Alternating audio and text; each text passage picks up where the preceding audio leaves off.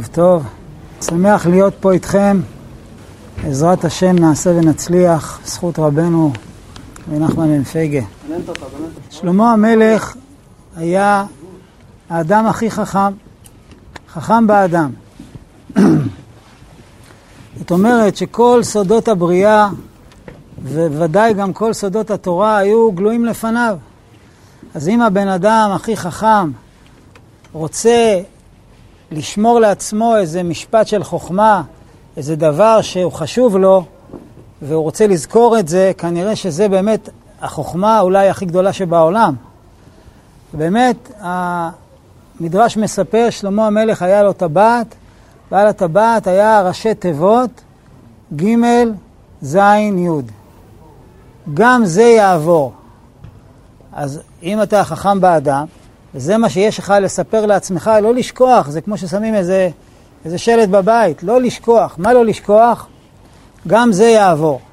טוב, כנראה זה איזה חוכמה שאי אפשר לתאר ולשער איזה עומק של חוכמה יש בדבר הזה.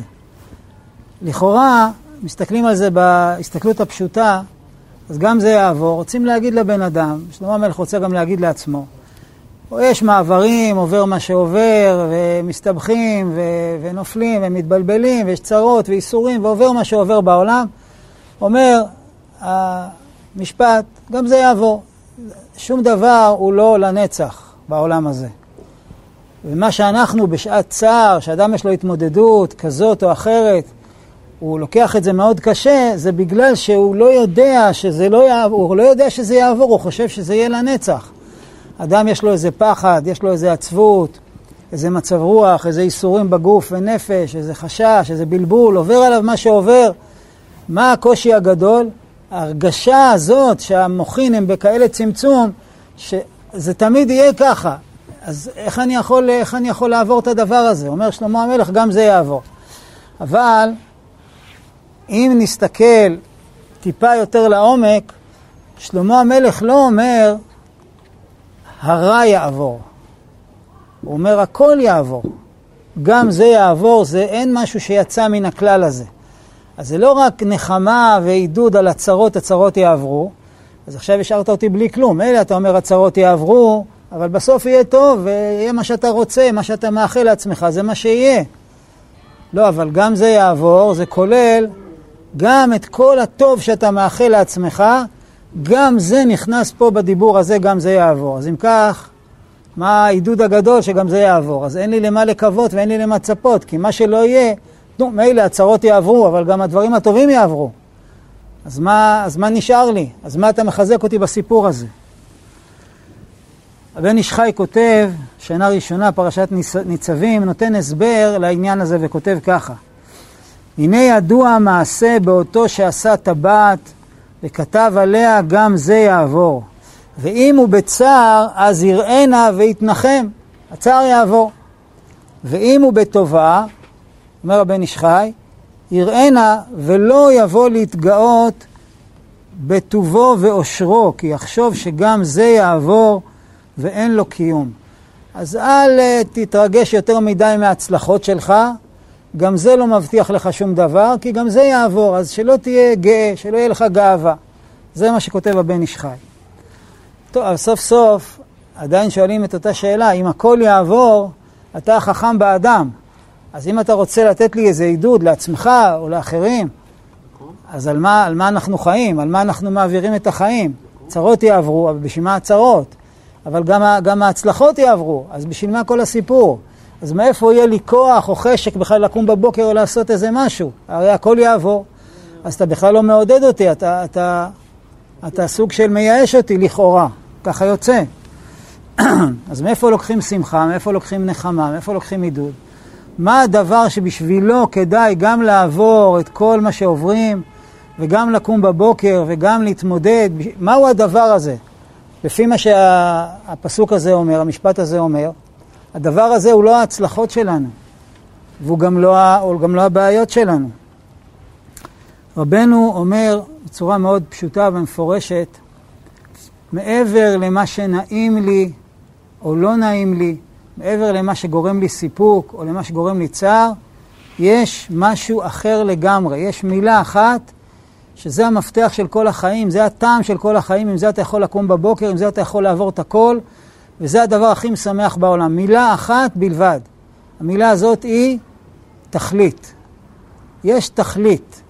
אתה נוסע ברכבת, לפעמים קר לך, לפעמים חם לך, לא מסתדר לך, השכן מעצבן אותך, לפעמים יש נוף יפה, לפעמים נעים לך, לפעמים אתה עכשיו אוכל איזה ארוחה. זה לא נפקא מינה מה קורה ברכבת, כי יש יעד, יש תכלית, והתכלית היא הדבר הכי משמח ש- שאיתו אפשר לעבור את הכל. ככה רבנו אומר. רבנו מדבר הרבה על מושג של תכלית. בתורה י"ח רבנו כותב, דע כי לכל דבר יש תכלית, ולתכלית יש עוד תכלית אחר, גבוה מעל גבוה. אז קודם כל קיבלנו פה מידע מאוד מעניין על המושג של תכלית. אנחנו בתפיסה שלנו, גם מה שנתנו עכשיו דוגמה עם הרכבת. מה זה התכלית? יום יבוא ונגיע לאיזה, לא יודע, אולי בעולם הבא, פה בינתיים צריך לסבול, אבל יום אחד נגיע לאיזה מקום שיהיה שם טוב. מה בינתיים? כלום. תחכה בסבלנות. ככה לכאורה יש איזה צד בהרגש של הבן אדם. רבנו אומר, לכל דבר יש תכלית. ואם אנחנו ניקח את כל דבר ונפרק אותו לשניים, נראה שבאמת יש שני סוגים של דברים. אחד, על פי טבע, שאנחנו נרתעים ממנו ונמנעים ממנו, זה מה שלא נעים לנו. כל הדברים שמצערים אותנו, מכבידים עלינו, מעציבים אותנו, מאיימים עלינו, מפחידים אותנו, זה אני לא רוצה. לדברים האלה יש תכלית, לכל דבר יש תכלית. וגם לדברים הטובים, אנחנו היינו אומרים, מה, העיקר שיהיה לי טוב, העיקר שיהיה לי נעים, העיקר שאני אצליח, זה התכלית. רבנו אומר, לא. לדברים הלא נעימים יש תכלית, הם לא התכלית. הדברים הנעימים והטובים והמוצלחים יש תכלית, הם לא התכלית. לכל דבר יש תכלית ולתכלית יש עוד תכלית. וכשרבנו מדבר, כשאדם הולך לפי הדרך של רבנו, רבנו מדבר, תתבונן על החיים שלך ותתבונן על מה שעובר עליך, ותסתכל על כל דבר, תחפש איך הדבר הזה קשור לתכלית. לא שבסוף זה בטח באיזשהו אופן יגיע לאיזשהו יעד, אלא שעכשיו אתה עם הדבר הזה יכול להגיע לתכלית. ורבנו עושה את החלוקה הזאת לשתיים, מה שמצער ומה שמשמח, ושם את שניהם בצל של התכלית. בתורה י', ליקוטי מוהר"ן חלק ב', רבנו כותב,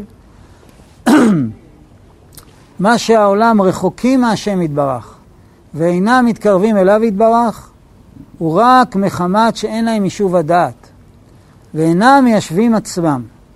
והעיקר להשתדל ליישב עצמו היטב מה התכלית מכל התאוות ומכל ענייני העולם הזה, הן תאוות הנכנסות לגוף, הן תאוות שחוץ לגוף כגון כבוד, ואז בוודאי ישוב אל השם. בהשקפה ראשונה נראה, רבנו כאן מגנה את אבלי העולם הזה. אומר לנו הכל זה שטויות, והעיקר זה לעבוד את השם.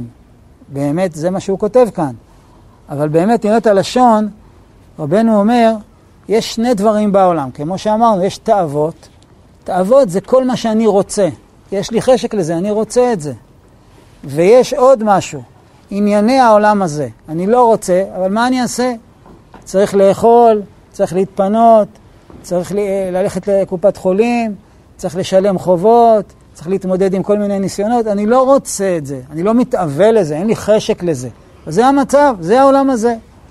אז שוב, על פי טבע, כמו שיש טבע נמוך, לכל חיה בעולם יש את הטבע הזה. מה שנעים לי, אני רוצה לקרב. מה שלא נעים לי, אני רוצה לרחק. תביא לחתול אה, חלב לשתות, בסדר גמור. תבוא אליו עם איזה מקל, הוא יברח. איפה, מאיפה הוא יודע? מה שנעים לי, אני רוצה, מה שלא נעים לי, אני הולך. אז גם אצלנו יש את הבחינה הזאת, שאנחנו חושבים בטבע, בטבע הנמוך, מה שנעים לי זה העניין, מה שלא נעים לי אני הולך. אומר רבנו לא, לא. מה שנעים לך זה לא העניין שנעים לך, יש לזה תכלית, יש לזה מטרה. הנעימות זה לא המטרה, יש לזה מטרה אחרת. מה שקשה לך זה לא תברח, יש פה משהו. מסתתר כאן איזשהו משהו מעבר לדבר הזה.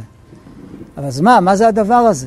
מה זה הדבר הזה שנמצא בכל מקום, שהוא הסיבה שנותנת לנו כוח לחיות ולהתמודד ולעבור את הכל, וזה לא שאני אצליח לברוח מהצרות, או שאני אצליח להשיג את מה שאני רוצה.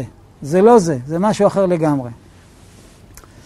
גם רבנו מדבר בבעל תפילה. בעל תפילה שרבנו מדבר עליו שהוא יביא את העולם לתיקון, כמו שיש בסוף הסיפור, שבסוף הבעל תפילה מתקן את כל העולם. אז הבעל תפילה, כשהוא ניגש לאנשים ומעניין אותם ומדבר איתם על העניין שלו, שזה תפילה, אז מה הוא אומר להם בהתחלה? בואו נראה, רבנו אומר, מעשה פעם אחת היה בעל תפילה שהיה עוסק תמיד בתפילות ושירות ותשבחות להשם יתברך, והיה יושב חוץ ליישוב, והיה רגיל להיכנס ליישוב, היה נכנס אצל איזה אדם, מסתם היה נכנס לקטנים במעלה כגון עניים וכיוצא. אז קודם כל, אין ספק שהבעל תפילה שמדובר כאן שיתקן את העולם זה משיח, משיח בן דוד. רבנו אומר בתורה ב', משיח יתקן את כל העולם על ידי תפילה. עיקר כלי זינו של משיח זה התפילה, משם הוא יכבוש, משם הוא יילחם את כל המלחמות שלו ומשם הוא יביא את כל השפע. מסתם על זה מדברים כאן, בעל תפילה זה, זה משיח. למי משיח מגיע? רבנו אומר בהמשך, אתה לא, אם, אם משיח ידפוק לך בדלת, אתה לא תראה איזה מלך עם כתר. תגיד, אוי, מי אתה? תגיד לו, אני משיח. לא. רבנו אומר, משיח פונה לאנשים בהתלבשות. לאחד הוא נדמה כעני, לאחד הוא נדמה כסוחר. זאת אומרת, יש סיכוי שמשיח הגיע גם אלינו, או האנשים שלו הגיעו אלינו, ופנו אלינו. אז בואו נראה, אנחנו יכולים לזהות את הפנייה של משיח, קודם כל למי הוא מגיע, ושתיים, מה הוא אומר. מה זה דיבורי משיח? מה זה דיבורי גאולה? מה זה דיבורי תיקון העולם?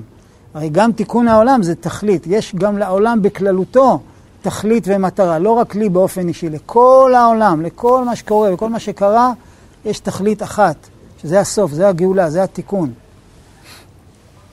אז קודם כל רבנו נותן כאן איזו הגדרה מעניינת למי מגיע הבעל תפילה. רבנו אומר, מסתמה היה נכנס לקטנים במעלה, כגון עניים וכיוצא.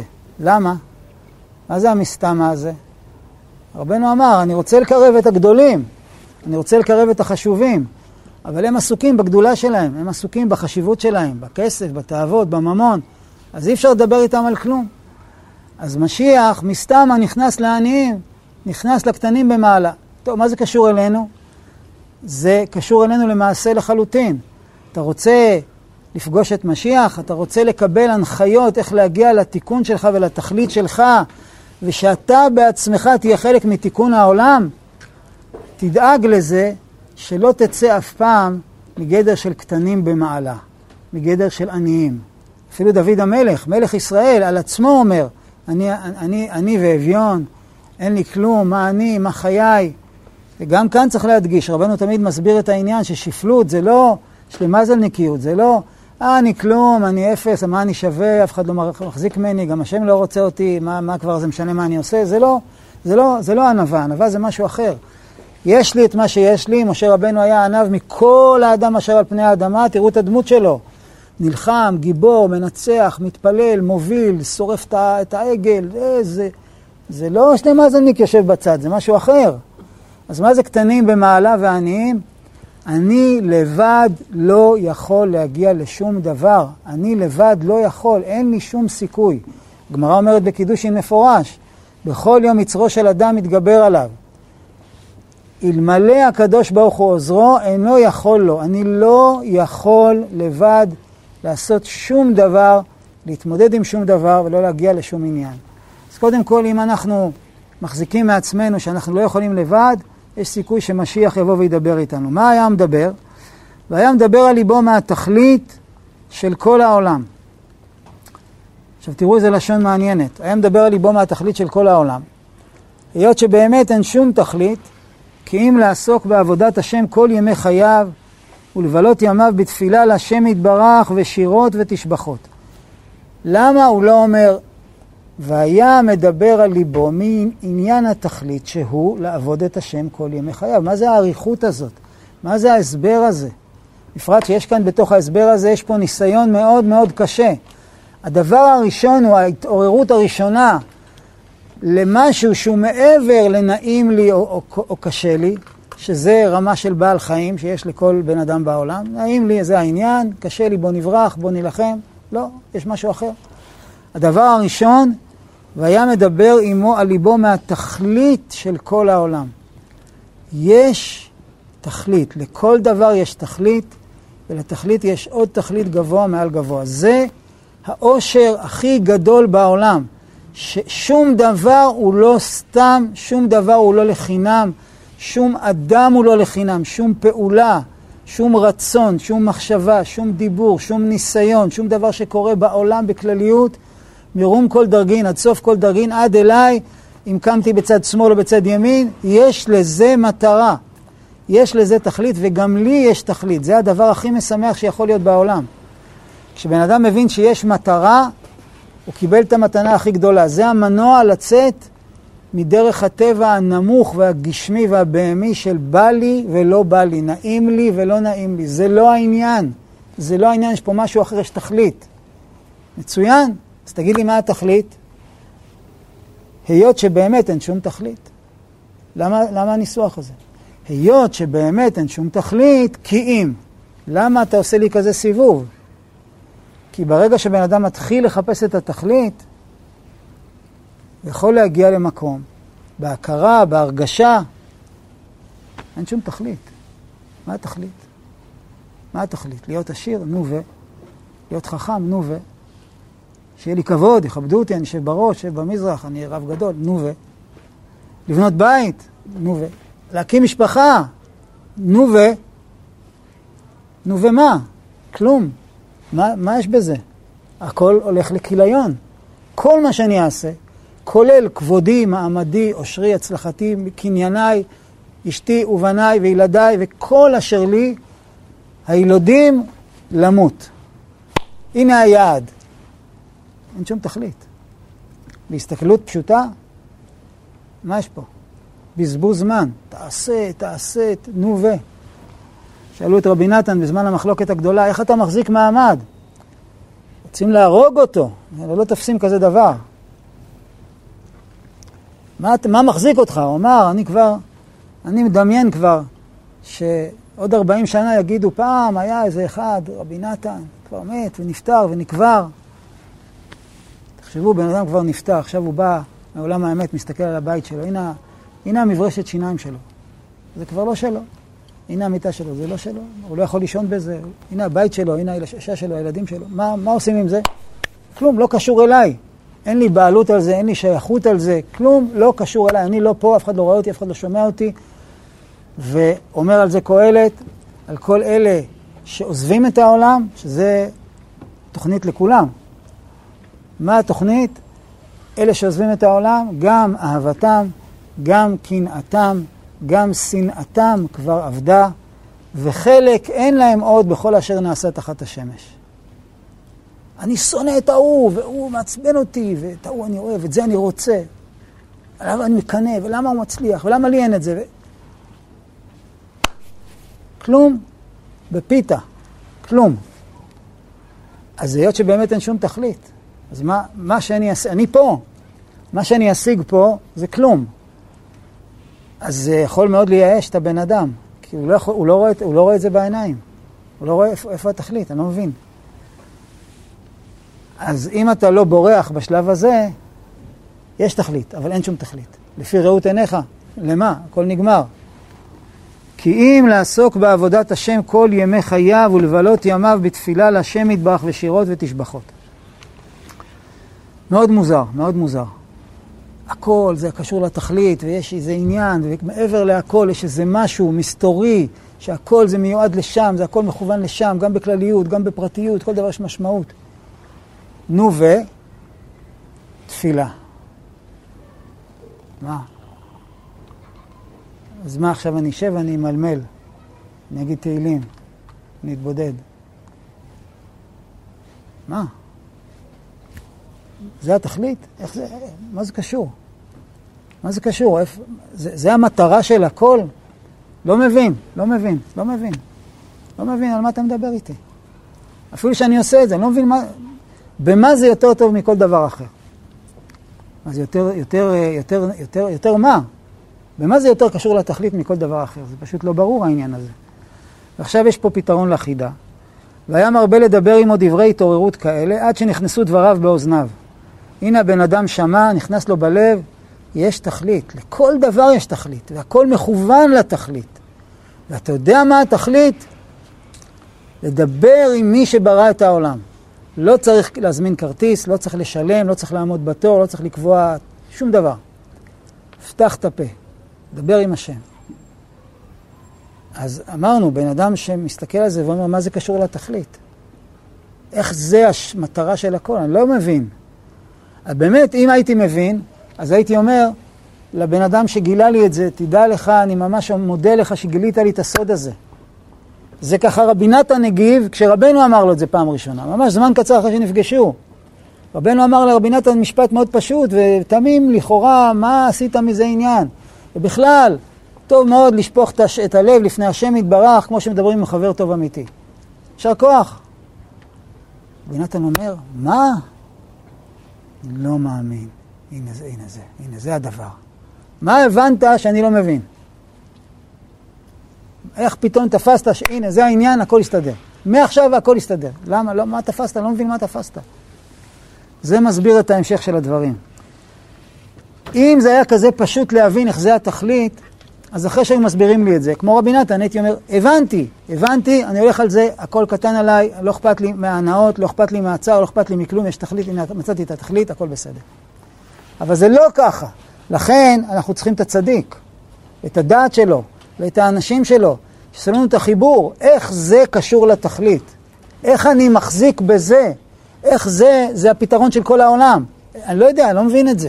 לכן רבנו כותב, עד שנתרצה אותו אדם להתחבר עמו, ותכף כשנתרצה עמו ילקחו ומוליכו למקומו שהיה לו חוץ ליישוב. מה הקשר?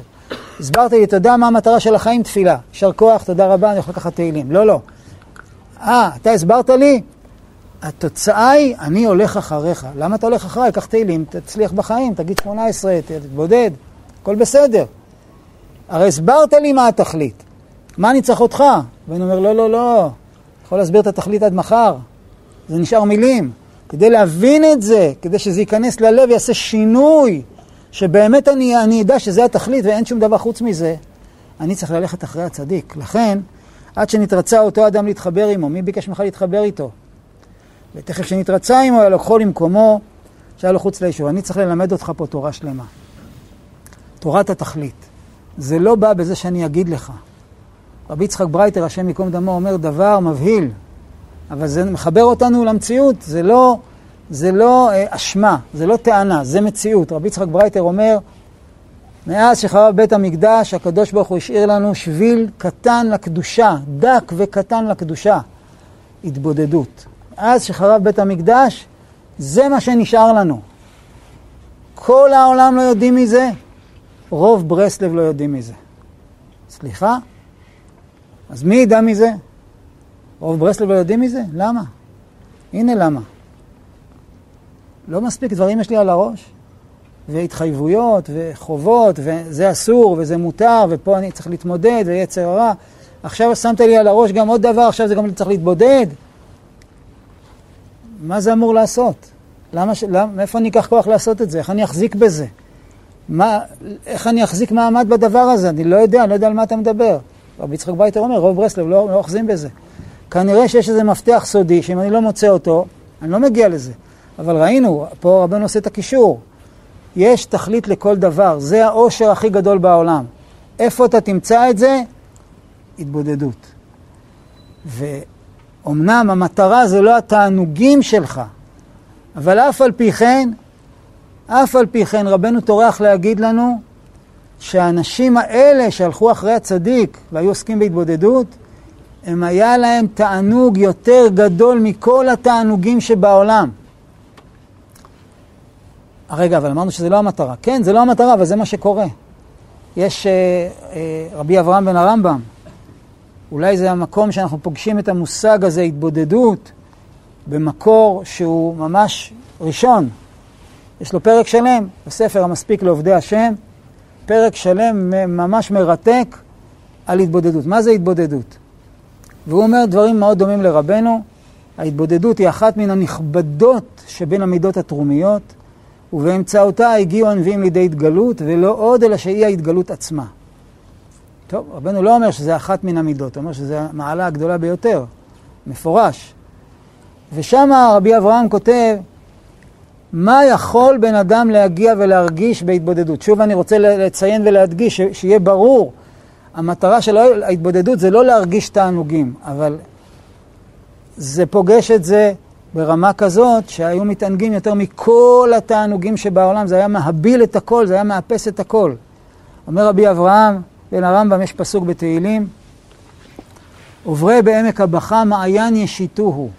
אומר רבי אברהם במספיק לעובדי השם, פרק התבודדות, מה זה עמק הבכה? זה מקום כל כך עמוק שבן אדם יכול להגיע אליו בהתבודדות, שהוא בוכה. למה הוא בוכה? הוא אומר, ובכייה זו שני טעמים לה. שני טעמים לבכייה. סתם אחד לבכייה, שהתרגשות עצומה כאשר יבכה האוהב שהיה נתוק מאהובתו ימים רבים ואתה זוכה להתאחד איתה. זה הסבר אחד. הסבר שני, הצער על תקופת החיים שחלפה ועוד תחלוף, בלי אותו עונג שהם מתמכרים אליו. וואו, מה אתה מדבר? כן? לא ידעתי, לא שמעתי על כזה דבר. מה, זה קשור להתבודדות? אז שוב, אני לא רוצה שיהיה טעות, כאילו מובן שהתכלית זה העונג היותר גדול, בואו נהיה מתענגים יותר גדולים. רבנו אומר שגם כשאדם מחפש תענוגות רוחניים, זה גם מילוי בטן, זה לא הדרך של רבנו, אנחנו רוצים לשרת את השם. מה זה לשרת את השם? יש תכלית, ואני רוצה להיות מחובר לתכלית ולשרת את התכלית. זה, זה הרצון שלי. אז איך אני עושה את הדבר הזה?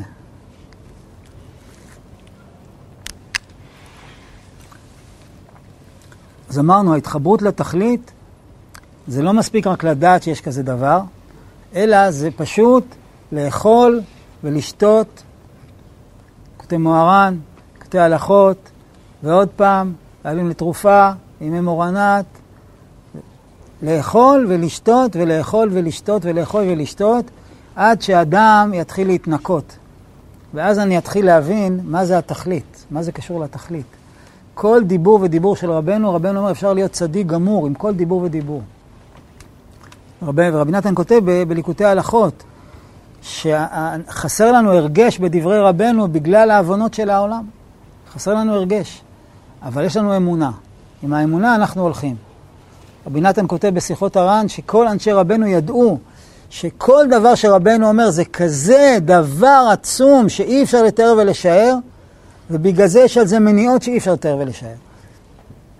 אני בשנים הראשונות שהייתי מנסה להתבודד, ממש הרגשתי סיוט, סיוט. אין לי מה להגיד.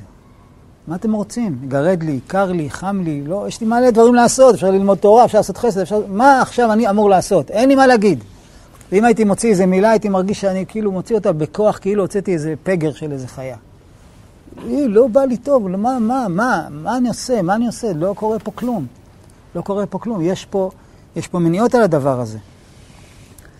רבי נתן, רבי נתן מספר לנו שרבנו אמר שעם כל זה, קל לזכור את השיחה הזאת בשיחות הר"ן, שיחה קפה, קפ"ה. אז שם רבנו כותב שמי שעושה את העצות שלו, הוא מקבל תיקון על כל מה שהיה בגלגול הזה, ועל כל מה שהיה בכל הגלגולים הקודמים, וזה מגן עליו, העצות של רבנו מגינות עליו, כל מה שהוא יעבור בחיים, ובעת פטירתו, ובתחיית המתים, ובעולם הבא, ואם לא מספיק, אז לאחר מכן. איפה שמענו כזה טווח של תיקון. והעצה העיקרית שם אומר זה התבודדות. ובגלל שתלוי בזה כזה תיקון העולם, לא רק התיקון שלי, בגלל שתלוי בזה כזה תיקון העולם, בגלל זה זה נראה לי הדבר הכי קשה בעולם. ואומר רבי נתן שם, ואף על פי כן אנשיו היו יודעים שזה קשה בגלל שזה כזה שוקל. בגלל שזה כל כך הרבה שוקל, בגלל זה זה כל כך קשה. ולכן היו מתגברים ועושים את הדבר הזה, בלי להרגיש, אם להרגיש, כן מבין, לא מבין. ובאמת הכל הולך ויושב על אמונה. רבנו אמר לרבי נתן, כשאתה מדבר מאמונה, תרוץ. אז אנחנו מאמינים, לפני שאנחנו מרגישים, לפני שאנחנו מבינים, יכול להיות שגם כל החיים לא נרגיש ולא נבין שום דבר. יכול להיות, יש, יש סיכוי כזה. זה לא המנוע שלנו, המנוע שלנו זה אמונה. יש צדיק, זכינו לדעת שיש צדיק שהוא עוסק בתיקון העולם, הוא עוסק בתיקון של כל אחד מאיתנו. ורבנו כותב בתורה ב' שדיברנו על משיח, שעיקר כלי זינו של משיח זה, זה התפילה. מה היינו יכולים לומר? תפילה, איזה תפילה? תפילה שלו. כמו שחז"ל אומרים על התפילה של משה רבנו, שרצה להיכנס לארץ. אומרים חז"ל שהקדוש ברוך הוא אמר לכל המלאכים, לכל השרפים, לסגור את כל שערי השמיים. אז אם הקדוש ברוך הוא אומר לסגור, זה סגור. אומרים, אומרים חז"ל במדרש, והייתה תפילתו של משה קורעת וחותכת ואין מעכב. לא שום שערים, שום עד שהקדוש ברוך הוא צריך לו תעצור. אני אומר לך, תעצור, אל, אל תמשיך. כביכול אם תמשיך אני מחויב לקיים את מה שאמרת. זה תפילה של משה. אז היינו אומרים, זה תפילה של משיח. משיח יבוא עם התפילות שלו, יהפוך את כל העולם. ודאי שזה אמת. אבל רבנו אומר שם בתורה ב' משהו אחר, נוסף. לא רק התפילות של משיח יביאו את הגאולה ואת התיקון ויבילו את הכל לתכלית, לא רק התפילות שלו. כי אם זה רק תפילות שלו, אז בכבוד תתפלל לתקן את העולם. מה אתה מחכה? כל תפילה ותפילה שכל אחד מתפלל, רבנו אומר, זה חלק מתיקון העולם. כל תפילה של כל אחד, לא משנה מי אתה ומה אתה, לא משנה על מה אתה מתפלל, אתה פנית לקדוש ברוך הוא. אני זוכר, היה לי פעם חוויה כל כך מעניינת, מרתקת. ברוך השם, אני, אני קשור להתבודדות. אבל לפעמים יוצאים ביחד להתבודד, כל אחד הולך לאיזה מקום, אז אה, לפעמים אתה שומע מישהו. אז יצאתי פעם עם עם, איזה, עם איזה מישהו שהיה באמת רחוק מיהדות, דיברתי איתו על התבודדות, בן אדם רוחני כזה. זה היה מאוד מעניין בהשגחה פרטית, הוא היה אחד מהצאצאים של הסבא משפולי. זה גם כן משעשע, הקדוש ברוך הוא מסבב דברים. והוא אמר שהוא מוכן לראות מה זה התבודדות. הוא מוכן לנסות, מה אכפת לו? אז אני, ירדנו ב... ביער בריטניה, יש שם למטה כזאת ירידה, ומשקיפים שם על העמק. אז ישבתי שם באיזה מקום, והוא ירד למטה להתבודד. פתאום אני רואה אותו, הוא באמת התבודד. פתאום הייתי, פתאום קיבלתי תמונה כזאת שפשוט הייתי בהלם. אני רואה בן אדם הולך לבד, אני רואה שהוא לבד, אין שם אף אחד. הוא מדבר, עושה תנועות ומסביר את עצמו. פתאום קלטתי, כאילו הבנתי, הוא מדבר עם מישהו. הוא לא לבד. איפה, איפה, איפה המישהו הזה? עם מי הוא מדבר? אני יודע שהוא מדבר עם השם, אבל פתאום ראיתי את זה איך זה נראה. הוא באמת מדבר עם השם. בא ילוד אישה, בשר ודם, שיש מלאכים ושרפים אדירים ועליונים שיש להם רשות פעם אחת בחיים להגיד מילה ונשרפים, נגמר, לא יכולים יותר לעמוד בזה ונשרפים, נגמר כל הסיפור שלהם. בא ילוד אישה, ובא ומדבר עם הקדוש ברוך הוא. זה תיקון העולם. כל תפילה ותפילה שכל אחד מתפלל, זה החיבור לתכלית.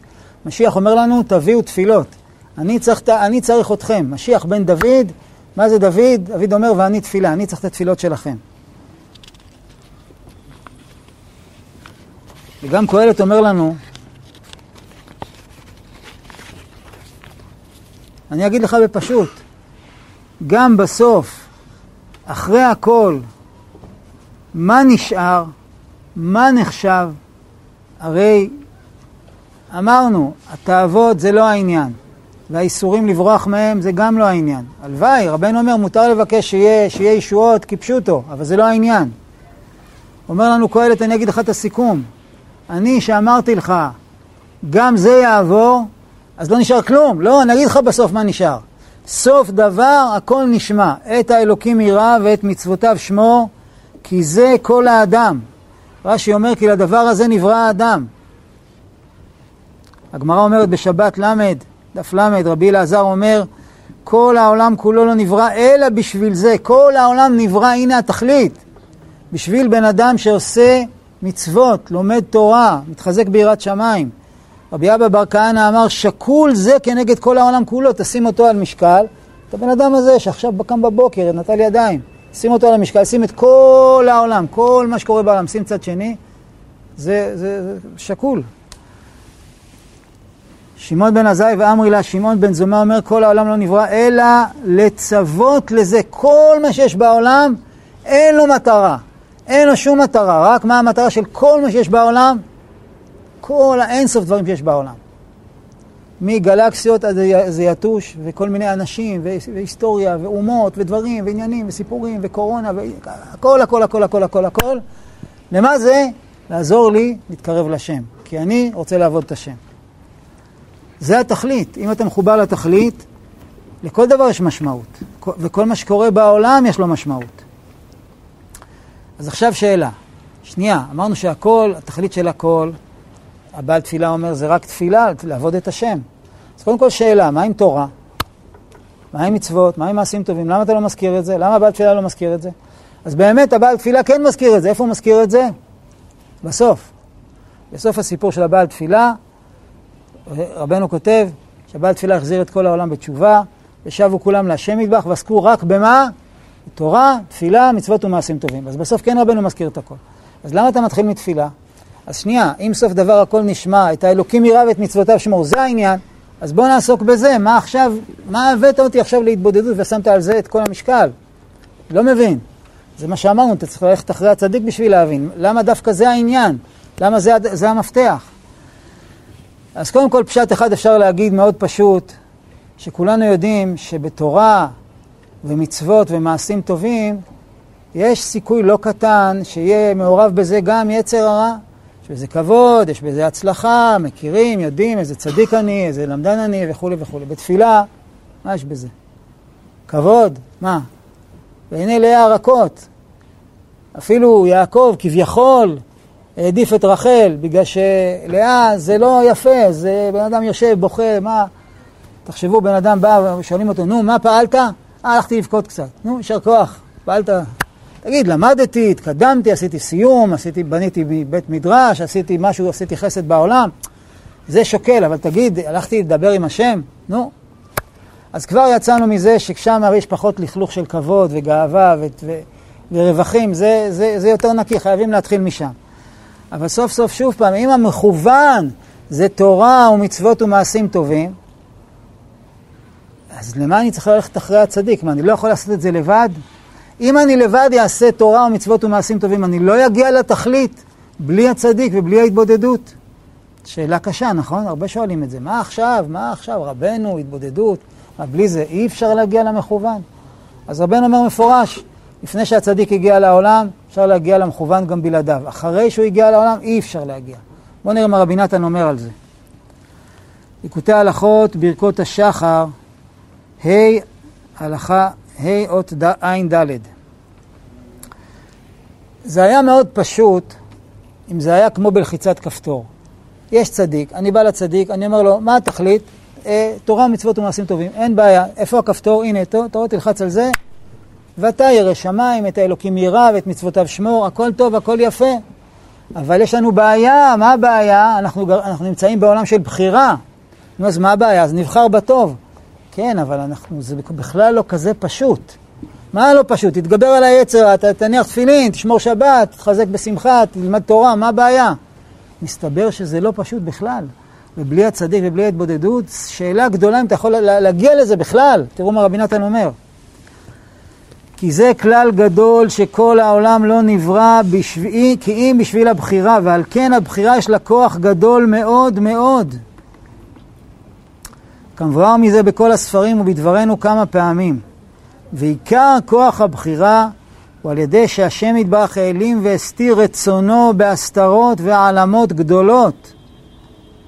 רק נתן כוח ודעת באדם שיבין מדעתו שצריך לבלות כל ימיו, לבקש ולחפש אחר רצונו יתברך, ולבטל כל רצונותיו נגד רצונו יתברך. למה צריך לחפש את רצון השם? זה לא כתוב בתורה? מה הבעיה? אני לא מבין.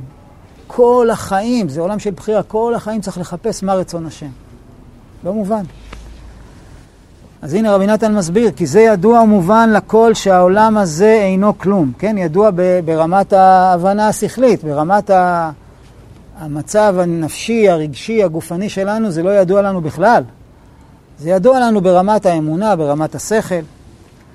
כי זה ידוע ומובן לכל שהעולם הזה אינו כלום, הבל הבלים אין בו ממש. וכמו שהתחיל קהלת ספרו הבל הבלים, וחזר ואמר הבל הבלים הכל הבל. וכן דוד אמר, אדם להבל דמה ימיו כצל עובר. כמו שפרשו רבותינו ז"ל, לא כצילו של דקל, אלא כצילו של עוף פורח. וכן באו כל חכמי אמת וצועקים עניין זה בכמה וכמה לשונות אין מספר. ואפילו כל חכמי אומות העולם מודים על כל זה. גם הגויים, עם כל התאוות שלהם והשטויות שלהם, יש להם ברירה, הם לא יודעים שבן אדם ימות. כי הלא רואים בעין שימי חיינו הבל, והאדם מת בכל יום. כי היום והשעה שחי לא יחיה עוד, ועל כן מתחיל יום המוות מיום היוולדו. אך אף על פי כן, עדיין עדיין צריכים לדבר מזה הרבה הרבה ולחזור עם עצמו ועם חבריו המקשיבים לקולו, כל זה ויותר מזה. על זה צריך לדבר כל הזמן, עם עצמי, עם החברים שלי. אז רגע, אז בואו נעשה רגע הפסקה. אז רגע, אתה רוצה להגיד, בעצם עכשיו הבנו מה שאתה רוצה להגיד. אתה רוצה להגיד, העולם הזה זה שטויות. ובוא נחכה לעולם הבא. וזה מה שאמרנו בהתחלה, שזה לא... אז יופי. אז מה, הכל זה רק תקווה שיום אחד, אחרי 120, נגיע לאיזה משהו אחר שהוא יותר טוב. בינתיים בוא נסבול בשקט. ככה יצא לכאורה עם כל הדיבורים האלה גם כן, ככה היצר המתרגם את זה. אז יש גמרא מעניינת שתנא אומר לתלמידיו, לחבריו, הוא אומר להם, בבקשה, אני מבקש מכם בקשה מיוחדת, תעשו טובה לעצמכם, אל תרשו פעמיים גיהנום. מה הכוונה? איך אפשר לרשת פעמיים גיהנום? אז אני מסתכל במפרשים, ויוצא מין פירוש מאוד מעניין. מה הפירוש המעניין? בנוהג שבעולם אדם חושב, העולם הזה זה כלום, זה שטויות. אני צריך רק לסבול פה, אני אסבול פה, יהיה לי טוב שם. ואם אני אהנה פה, אז יהיה לי רע שם. אז בואו נראה מה יותר משתלם. זה מחשבה פשוטה. אומר התנא, לא, אתה, אם אתה תסבול פה, תסבול גם שם. תהנה פה, תהנה גם שם. לא, שיהיה לך פעמיים גיהנום, איך יש פעמיים גיהנום? אם יש לי פה גיהנום, שם יש לי גן עדן, לא? אומר התנא, לא, אם יש לך פה גיהנום, יש לך גם שם גיהנום. רגע, אבל רבנו אמר שפה זה הגיהנום, לא? כן, אבל הנה, תראו את האנשים של הבעל תפילה. בתוך הגיהנום יש איזה משהו, שאם אתה מתחבר אליו, אתה לא מחכה לאחרי 120. אתה פה, עולמך תראה בחייך. היו מתענגים, אל, אלה שאין להם בית, אין להם כבוד, אין להם עושר, אין להם שום דבר. אבל בפועל ממש היו מתענגים יותר מכל התענוגים שבעולם. עולמך תראה בחייך, העולם הבא זה לא אחרי 120.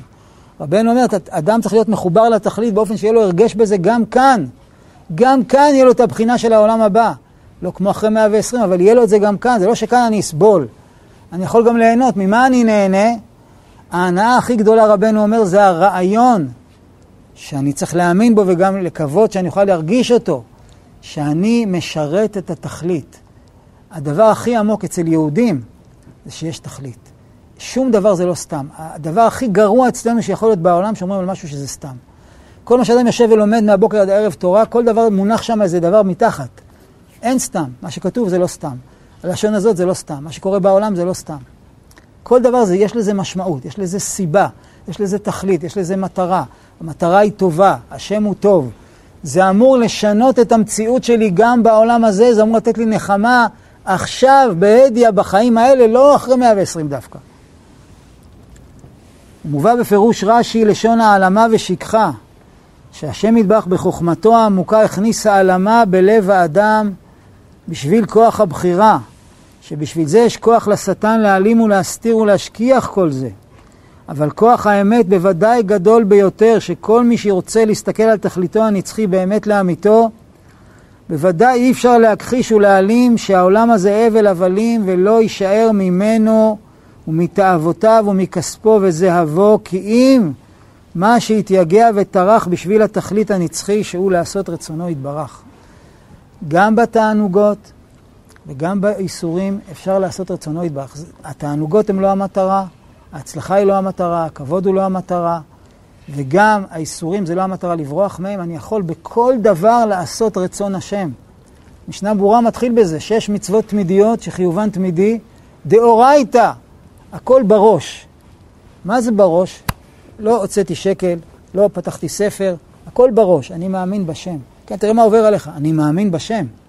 דאורייתא. אני מאמין שהשם הוא טוב, אני מאמין שהשם הוא לצידי, אין שום כוח אחר בעולם. לא, תראה את הרשעים האלה, תראה, אין כוח בעולם, השם מנהל את הכל. השם בסוף יצחק על הכל, יש פסוק, יושב בשמיים ישחק, השם ילעג למו, אומרת הגמרא, יום אחד, מיום שנברא העולם ועד סופו, רק יום אחד בלבד, הקדוש ברוך הוא צוחק. לא שהוא שמח, הוא צוחק. מה מצחיק? שכל הסטרא אחרא וכל כוחות הרשע והפשע מלמעלה, אלילי כסף וזהב הגדולים שחושבים שהם מנהלים את העולם, ועד למטה למפורסמים של שקר וליצר הרע שלי בתוכי, כולם ביחד שמנסים להחטיא ולהחליש ולייאש ולהפחיד ולבלבל, כולם ביחד רצו להרחיק אותי מהשם, והם שירתו את הקדושה הם הביאו את הגאולה. זה מצחיק. זה מצחיק, יושב בשמיים משחק, השם ילעג למו. אבל זה אנחנו נראה בסוף. מה יש לי עכשיו? יש לי בכל מקום ובכל מצב עכשיו, עכשיו יש עולם הבא. עכשיו, מה זה עולם הבא? הרמ"ק אומר, רבי משה קורדברו כותב, למה קוראים לזה עולם הבא? היה צריך לקרוא לזה העולם שיבוא. אם מדובר אך ורק על משהו שיקרה אחרי 120, היה צריך לדבר על זה בלשון עתיד. מה פתאום קוראים לזה הבא? הבא זה לשון הווה. אומר הרמ"ק, זה לא יבוא, זה בא. כמו שמישהו בא אליך. זה כאן, זה נמצא. אתה לא נמצא שם, אז תיכנס לשם. רבנו אומר, תפילה. מה זה תפילה? קשר. תפילין. נפתולי אלוקים נפתלתי. צמיד פתיל. אני, אומר רבי נתן, אני מתפתל. אני מתפתל, אני מנסה ככה, מנסה ככה, מנסה ככה, מנסה ככה, מנסה ככה, מנסה ככה. אני לא מוותר, אני רוצה קשר, אני רוצה להיקשר, כמו תפילין. אני רוצה להתקשר לשם, אני רוצה להכיר את השם, אני רוצה לשרת את השם. זה הדבר הכי מענג, הכי משמח שיש בעולם. מי יכול להכניס לי את זה בלב? אף אחד בעולם לא יכול להכניס לי את זה בלב.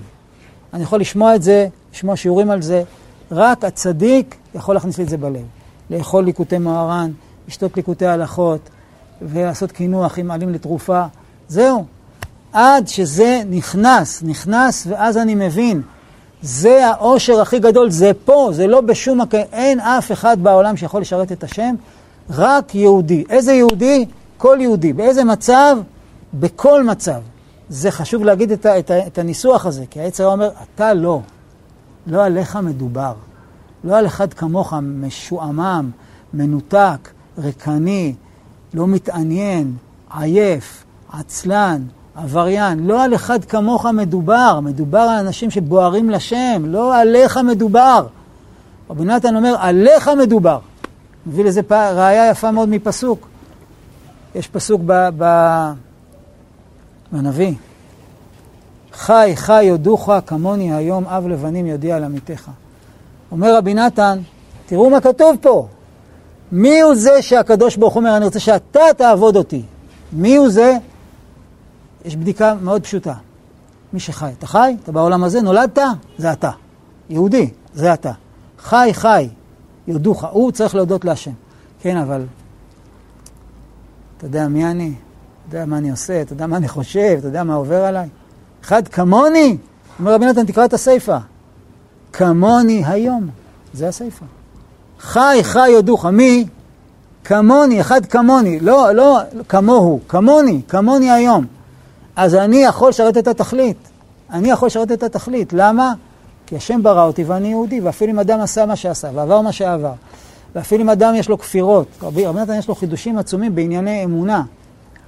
נתן אומר, מה יעשה אחד שאיבד את האמונה? אז הוא אומר, התחזק באמונה. איבדתי את האמונה. אני איבדתי את האמונה. רבי נתן אומר, אם אתה אומר, איבדתי את האמונה, אז אתה מאמין שיש כזה דבר, אמונה, ואתה איבדת אותה, אז תחפש אותה, ותמצא את הקצה של החוץ, שבמה אתה כן מאמין, תחזור ותקשור את הכל מחזרה. בחזרה. אז מי שיכול להכניס לנו את זה ללב, שאנחנו נגיע לאושר ולנחמה ולשמחה ולתענוג הכי גדול בעולם, לא שזה המכוון, אבל זה שם. לא צריך לרשת פעמיים גיהנום, אפשר לרשת פעמיים גן עדן. גן עדן פה, אני משרת את התכלית, יש יותר גן עדן מזה. עובר עליי? אז מה אם עובר עליי? זה, אני יכול לשרת את התכלית? לא, אבל יש לי צער. אני יכול לשרת את התכלית? כן. לא, אבל יש לי תענוג. אני יכול לשרת את התכלית? כן. איך? אני אתענג לשם שמיים, אני אוותר על התענוג לשם שמיים, אני אוכל עוד אה, מנה בשבת לשם שמיים, אני אוכל פחות מנה בשבת ביום חול לשם שמיים, הכל טוב, גם בתענוגים יש מה לעשות. בכל דבר יש מה לעשות. יש איסורים, אני אקבל את זה באהבה. אני לא אקבל את זה באהבה, אני אבקש רחמים מהשם שיעזור לי, שזה יעבור, אני אתחזק באמונה. בכל דבר יש מקום שאפשר לעשות רצון השם. מי מכניס לי את זה ללב? אך ורק, אך ורק הצדיקים, שהם נקיים לגמרי, לגמרי, לגמרי מכל השייכות למשחק הזה. נעים לי, כואב לי. תאוות, ענייני העולם הזה. אין לי ברירה, אני חייב לעשות את זה. הצדיקים לא מסתכלים על שום דבר ככה. נעים לי, זה העניין. לא, זה לא העניין, בואו נראה מה מונח פה. כואב לי, בואו נברח. לא, בואו נראה מה מונח פה. שום דבר לא גורם להם לברוח או לקפוץ לתוך, לתוך הדבר. שום דבר לא גורם להם ללכת לאיבוד בתוך התאווה או לברוח מהאיסורים. רק השאלה שלהם היא תמיד אחת, מה רצון השם? אומר רבי נתן בהמשך, ליקוטי הלכות, ועל כן הצדיקים, כל הצדיקים האמיתיים שהלכו בדרך זה, והסתכלו כל ימיהם על התכלית הנצחי, השיגו והבינו תכף, הצדיקים האמיתיים הסתכלו על העולם והבינו תכף שמה? שרצונו יתברך להתרחק מכל התאוות ולא מלבד מן המותרות, אלא אפילו מה שנראה להכרחיות צריכים למעט בכל מה דאפשר, ולקדש ולתאר עצמו בכל פעם.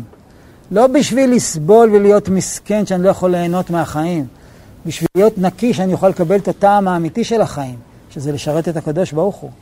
שזה רצונו יתברך ולא בשביל תאוות עצמו כלל.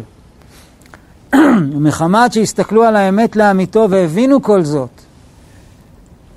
וכן קיימו ועשו, פרשו וקידשו עצמן בכל יום ובכל פעם בקדושה יתרה, עד שעלו מדרגה לדרגה וממעלה למעלה, עד שהשם יתברך ריחם עליהם וגילה להם רצונו. כי הם היו מחפשים תמיד אחר רצונו, ביגיעות וטרחות עצומות. על כן העיר עליהם השם יתברך וגילה להם רצונו בכל פעם כפי יגיעתם וטרחתם ומסירות נפשם.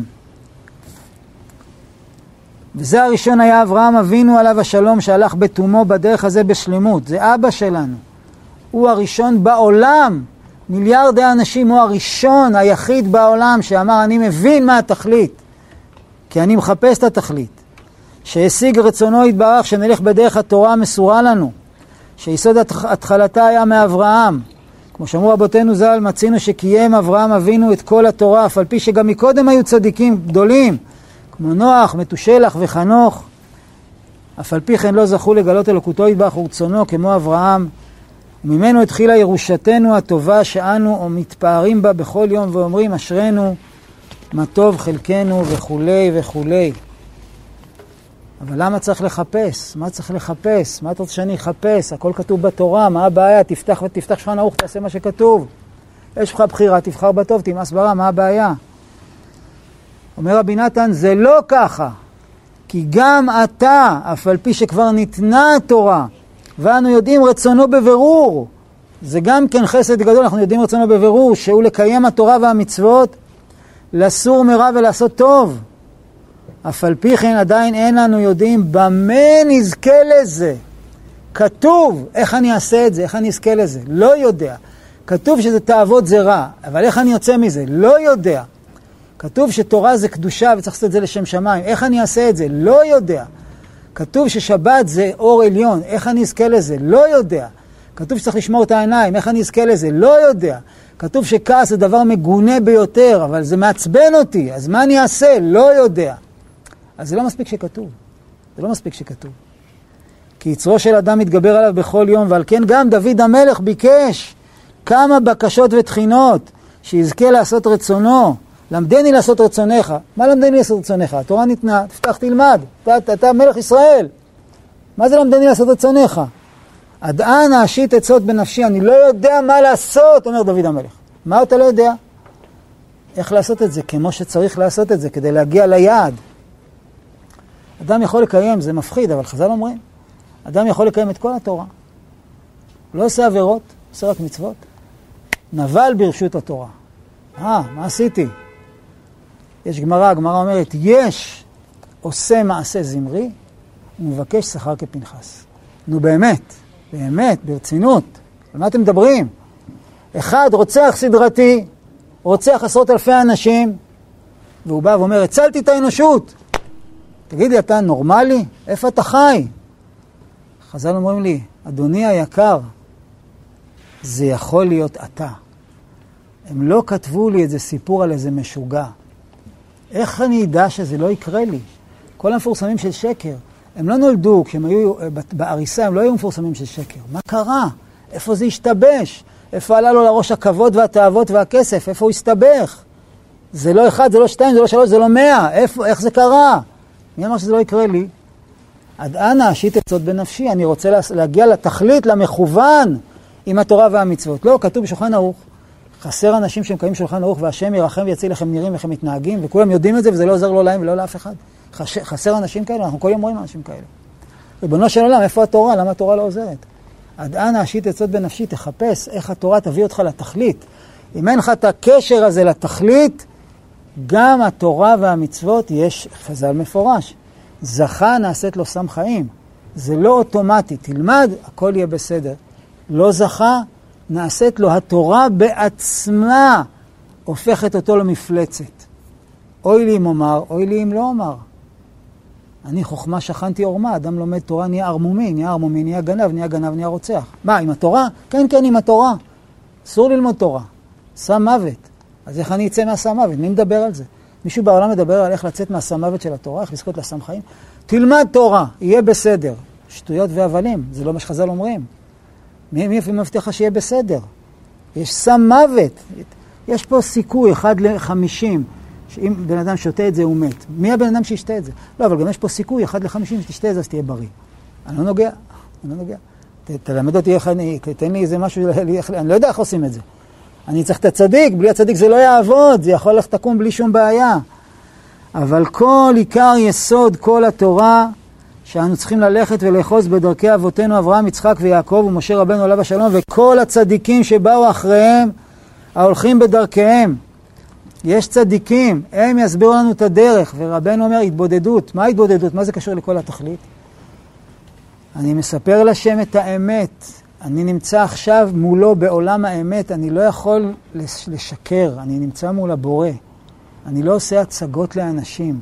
אני חייב לגלות מה קורה לי, מה עובר עליי, וגם בעין טובה לבוא לזה. אני לא בא להלקות את עצמי, לא בא לשנוא את עצמי. אבל אני צריך עזרה, שאני אגיע לתכלית ולא למקום אחר, חס ושלום. עד אנה אשית עצות בנפשי, אני צריך עצה. רבי נתן אומר, התפילה הכי גבוהה שיש בעולם זה עצה. אני צריך עצה, לא עצה איך להצליח בחיים. אנחנו לא יודעים מה נקרא להצליח. עצה איך להתקרב לשם מכל מה שעובר עליי, זה העצה שאני צריך. ואז אומר רבי נתן, אם אנחנו מקורבים לצדיקים, מה זה מקורבים? לא שיש לי שלט על המצח, אני ברסלב, אני מתפלל פה ואני מכיר את הרב הזה, לא, זה לא, זה לא עובד. לשתות ליקוטי מוהר"ן, לאכול ליקוטי הלכות ועלים לתרופה וימי מורנת וליקוטי תפילות והתבודדות ועוד ועוד. כשאדם מתנקה ופתאום אני אתחיל להבין משהו שלא הבנתי אף פעם, שיש באמת תכלית ואני באמת הולך למות וכדאי שאני אקח את זה ברצינות. לא בדיכאון, ברצינות. לא בייאוש, לא בעצבות. איזה יופי, איזה יופי, זה נגמר.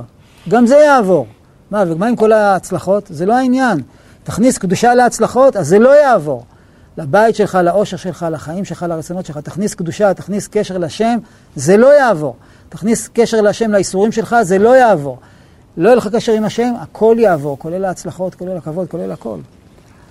ואומר רבי נתן, ואף על פי כן, אם אנחנו קשורים לצדיקים, תראו איזה עידוד. ואזי אף על פי שאין לנו זוכים, לתח... אין לנו זוכים ומתגברים להיות כמותם ממש, לשבר כל התאוות כמותם. לפחות, לפחות אנחנו אמיתיים, אנחנו אומרים, אני לא, לא יודע איך לשבור, אני לא יודע, מה זאת אומרת שאני אפסיק לרצות? ככה אני בנוי, מה, מה, מה הכוונה? מה? שאני אראה אוכל ושזה יהיה מאוס בעיניי? לא מבין מה מדברים. אני לא, לא יודע על מה אתה מדבר, אני יכול להתאפק חיצונית. אבל באמת, איך אני עושה את זה? אף על פי שאין זוכים ומתגברים להיות כמותם, ממש לשבר כל התאוות כמותם. תבינו, לשבר כל התאוות, הכוונה, הצדיקים האמיתיים, זה היה אנשים מורמים מעם. מורם מעם, הפירוש שאי אפשר לפתות אותו עם שום דבר. אי אפשר לשחד אותו, אי אפשר להטות אותו. בכל דבר אומר, מה האמת? אם יזרקו אותי לאש, או אם יציעו לי מיליונים, זה אותו דבר. השאלה רק מה האמת. לא, אי אפשר לאיים עליי ואי אפשר לפתות אותי. זה הצדיקים שאנחנו מדברים עליהם. אז אנחנו לא זוכים להיות כמותם. אבל אם אנחנו זוכים ללכת בדרכיהם, אף על פי כן אנו זוכים לתכלית הנצחי על ידי התקרבותנו אליהם ולדרכיהם הקדושים. רבנו אומר, אתה לא יודע איך להגיע לתכלית. גם עם התורה והמצוות אתה לא יודע איך להגיע לתכלית. אתה צריך אותי בשביל זה. ואני אומר לך, תתבודד, תעשה הזמרה, תסתכל בעין טובה על עצמך, תמחא כפיים, תלמד את הספרים שלי, כל העצות. זה, זה הדרך להגיע לתכלית. וכמו שהפליגו רבותינו ז"ל מאוד במעלת הדבקים לתלמידי חכמים ולצדיקים אמיתיים, ומבטיח לנו רבי נתן בסוף, וברבות הימים שאנו חותרים ומתגעגעים לזכות ללכת בדרכיהם בשלמות, נוכל להיות כרצונו יתברך כראוי, כי הבחירה חופשית תמיד. וכאן צריך להגיד מה שלא לומדים, כולל ספרי רבנו, כולל מה שלמדנו, תמיד היצר הרע יושב פה ואומר, בוא אני אסביר לך במה מדובר. וכדאי מאוד לשים לב מה הוא אומר, שלא יצא שאנחנו למדנו את התורה שלו. מה הוא אומר עכשיו? אתה רואה כמה זה קשה. אתה רואה כמה זה רחוק ממך. עזוב, איפה אתה ואיפה זה? לא, זה לא מה שכתוב כאן. מי שהולך בדרכי הצדיקים, הוא יגיע לכל היעדים. רבנו אומר לא להתייאש, אל תתייאש. כן, אבל תראה, תראה, תראה את המציאות. אין מציאות. תמשיך הלאה. אני יודע על עצמי כמה פעמים בחיים אני הגעתי למקום שזה קיר או שזה תהום. אני אמשיך עוד צעד אחד, אני גמרתי את הכל. נגמר החיים שלי, נגמר הכל. אבל רבנו אמר. אז מה אם הוא אמר? הנה, אני רואה תהום, מה זאת אומרת אמר? לא יודע. אני ממשיך. למה אתה ממשיך? על סמך מה אתה ממשיך? אני עושה את שלי, והוא יעשה את שלו. למה? ככה. ככה, כתר כל הכתרים. ככה רבנו אמר. אני לא מבין כלום. יש אחד שמבין. אני באתי לפה בשביל להתחבר לתכלית. זה הכיף שלי, זה האושר שלי, זה השמחה שלי, זה מה שאני רוצה לעשות בחיים. אבל איך אני אעשה את זה ואיך אני אתפ... לא יודע. רבנו אמר, דבר עם השם. כן, אבל מה זה קשור? אני לא אמור להבין. יש צדיק, הוא מוביל אותי, ורבנו הבטיח ואמר, הקטן שבאנשיי, הקטן שבאנשיי, זה לא אחד שהוא קטן בגיל, הוא הכי נמוך והכי פשוט והכי מגושם, ורבנו אמר שיש אצלו אנשים שהשאול תחתיות לא היה מספיק להם, והיה צריך לחפור מתחת לשאול תחתיות, ומי יודע אם זה לא אני. אז האנשים האלה, אומר רבנו, אני נתתי להם צלם אלוקים. ורבנו אומר, הקטן שבאנשיי, וגם לו יצויר שאני הקטן שבאנשיו, אני מוליך אותו בדרך של צדיק גדול מאוד. איך אתה מוליך אותי? לא ראיתי שאתה מוליך אותי. אתה תעשה את העצות שלי, אתה תילחם על ההתבודדות, ועוד פעם ועוד פעם, ותנסה ותתחיל, ותעשה הזמרה ותלמד את הספרים, ואין לך חיות, ולא, לא, ואתה לא הבנת איך להתחבר לזה, תחפש איך כן להתחבר לזה. עד שאתה תתחבר לזה, זה ינקה אותך, זה יעיר אותך, אתה תהיה מחובר לתכלית. בעזרת השם נעשה ונצליח.